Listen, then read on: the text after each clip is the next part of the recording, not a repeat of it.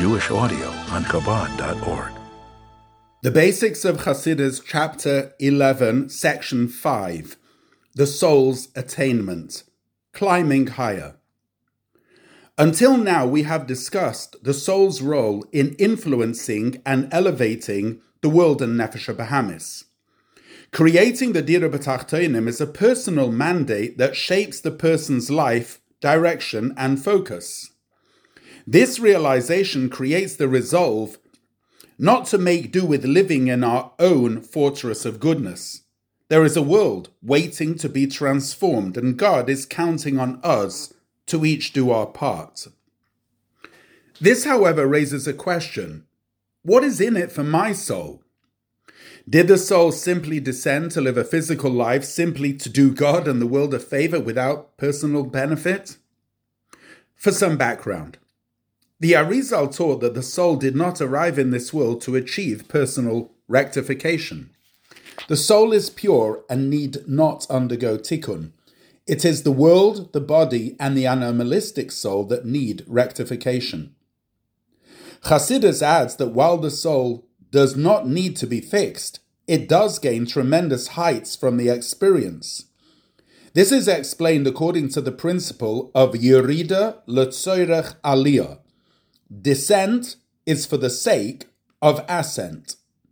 This means that the soul stands to gain from fulfilling its mission.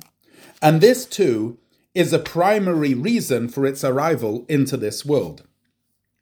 The question now becomes what is the advantage which the soul is slated to achieve by making the world into a Dira B'Tachtonim? Here, Chasidus provides two explanations. Number one, the soul's ascent is supplementary, by toiling in this world, the soul gains an advantage that is valuable from its frame of reference. The soul is spiritual and it is granted a greater spiritual stature than it had originally. This ascent is experienced after the soul leaves this world, when it ascends to a higher spiritual plane than where it was positioned before its descent. Number two, the soul's ascent is primary. The fulfillment of God's desire for the Dira B'Tachtoinim is the ascent of the soul. Rather than retaining a sense of an independent existence which enjoys a close relationship to God, the soul's ultimate advantage is to achieve ultimate bittul. The soul, before its descent, appreciates being bittul, gaining fulfillment from recognizing its sig- insignificance before God. In contrast, by carrying out God's bidding in this world with dedication, the soul gains simple subservience, characterized by ein oid, or there is none other. Section 6 Shlichus, the messenger. In discussion of the personal mission to fulfill the purpose of creation, one can easily understand that what actually matters is the message not the messenger. What matters is for the global environment and my personal psyche to become a home for God. But how this happens may be of little relevance. One can think, the world ought to change, being that I can make it happen, I do. We conventionally assume that the person is on the sidelines of this transformative process. To illustrate, if one needs to get an envelope to the mailbox, how it gets there is of little concern. The person can do it themselves or ask a friend. Theoretically, even a robot can be designed to perform the same task. What matters is for the envelope to find itself inside the box before the day's mail is collected. Similarly, one can think that in the delivery of godliness to the world and its integration within the Tachton, the person acts as a glorified delivery person. The task may be more sophisticated than depositing an envelope in the mailbox, but essentially they are alike. The person is only a means for the objective to be accomplished. However, in Hasidus Chabad, a revolutionary perspective is offered. The Alter Rebbe taught that every Jew arrives at this world as God's shliach, his personal emissary. Beyond being a descriptive illustration, this classification has important ramifications. Changing the way we view our role in the fulfillment of purpose, the Shliach themselves is seen as a microcosm of the Dira B'Tachtonim. To explain, within Halacha, a Shliach is characterized by two opposing dynamics. Number one, the Shliach must be independent. To be nominated as, a, nominated as an emissary, the Shliach is required to be of the age of responsibility and decision making. Being sent to a place far from the sender, the Shliach is meant to be fully capable and self reliant. Number two, the Shliach must be alike to the Meshaleach, the sender. The Shliach acts on behalf of the sender, representing their presence and authorized with their power of attorney. Halacha requires the Shliach to be of similar denomination as the sender, and the Shliach must not deviate in the slightest from the Meshalech's intent and desire. These two requirements may seem contradictory. The opposing dynamics of empowerment versus selflessness and independence versus conformity are a paradoxical combination. The Shliach is challenged to transcend opposites and merge them into a united force. Somehow, the Shliach is meant to harness their own thinking, to be solely dedicated, dedicated to fulfilling the Meshalech's desires. Divesting themselves from their own opinions and agendas, the Shliach must not be considered concerned if to follow orders, but how they will carry out their orders. Despite acting with confidence and ingenuity, the Shliach's accomplishments are attributed to their sender rather to their own capabilities. This internal fusion of opposites represented in the Shliach is therefore the very basis of the mission of Dira B'Tachtonim, itself a convergence of opposites where a diverse and lowly world becomes a home for God Himself, the messenger and the mission are entirely alike. A shliach is a walking dira b'tachtonim, working to engage the world in a relationship with God which is identical to their own. The Shlichus movement. The ideal of Shlichus reframes our general perspective of Avodas Hashem. Beyond connecting the individual with the mission of Dira B'Tachtonim, the message of Shlichus gives powerful insight into how we are to go about fulfilling our respective missions. Each and every Jew can recognize that we arrive to this world as shluchim, faithful emissaries of the Almighty God. We are empowered with His mission, and our psyches can be fully coordinated towards this selfless ideal. Each individual carries the ability and responsibility to serve as God's ambassador in their local environment. More than just a task, being a shliach is a full blown character and identity. While throughout the ages the concept of shlichus was a true and important message, in our times it has become all the more relevant. The past century saw the birth of the Shlichus movement, where the Chabad Rabbeim appointed thousands of their Hasidim to be their personal Shluchim in all corners of the globe. Mirroring the dynamics of Shlichus, which is intrinsic to every Jew's role as the, an ambassador of God, the Rabbeim empowered these individuals to take this identity one step further. In this context, Shlichus becomes a full time pursuit where the chassid travels from their natural environment to fulfill this godly mission in locales where it is needed most. With dedication and connection to their Rebbe, their Meshaleach, these chassidic Shluchim work with exemplary devotion in fulfilling the mission of God, the ultimate Meshaleach.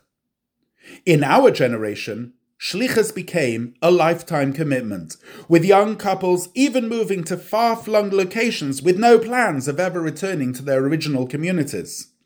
With a tremendous sense of mission, Shluchim devote their all to bringing authentic Yiddishkeit and Chassidus wherever possible. With the Rebbe Shluchim being a model of dedicated love and concern for the needs of every Jew, countless others were inspired to also dedicate themselves for the benefits of others.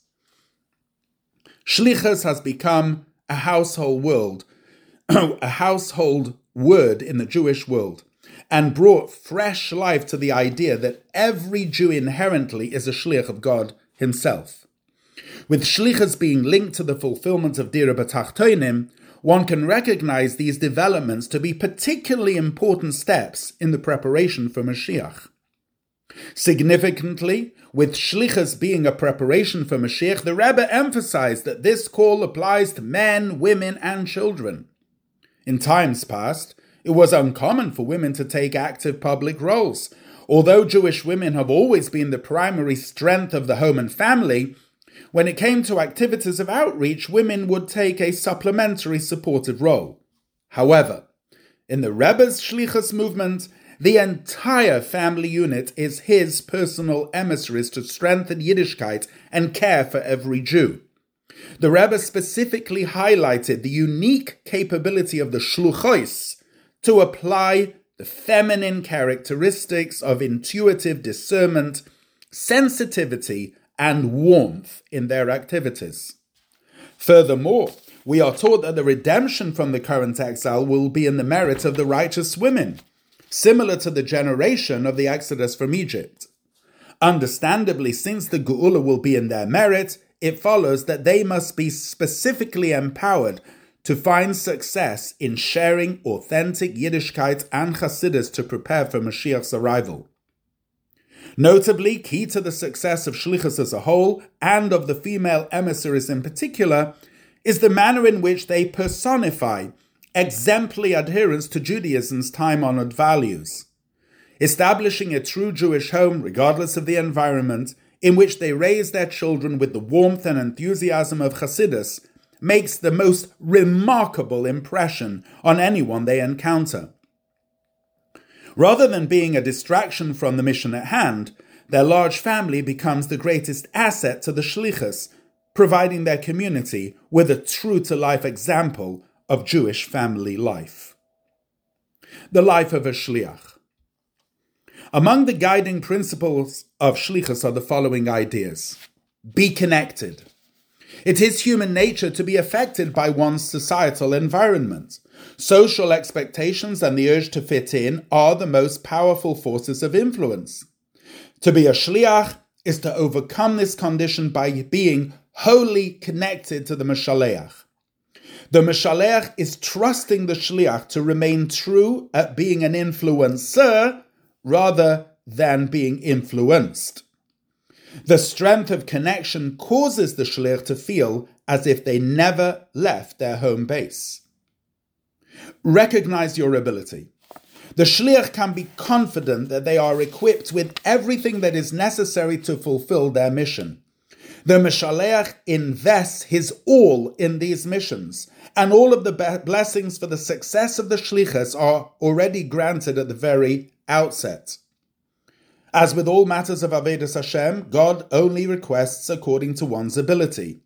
The more challenging the shlichus, the more certain one can be that the path is already paved for their success.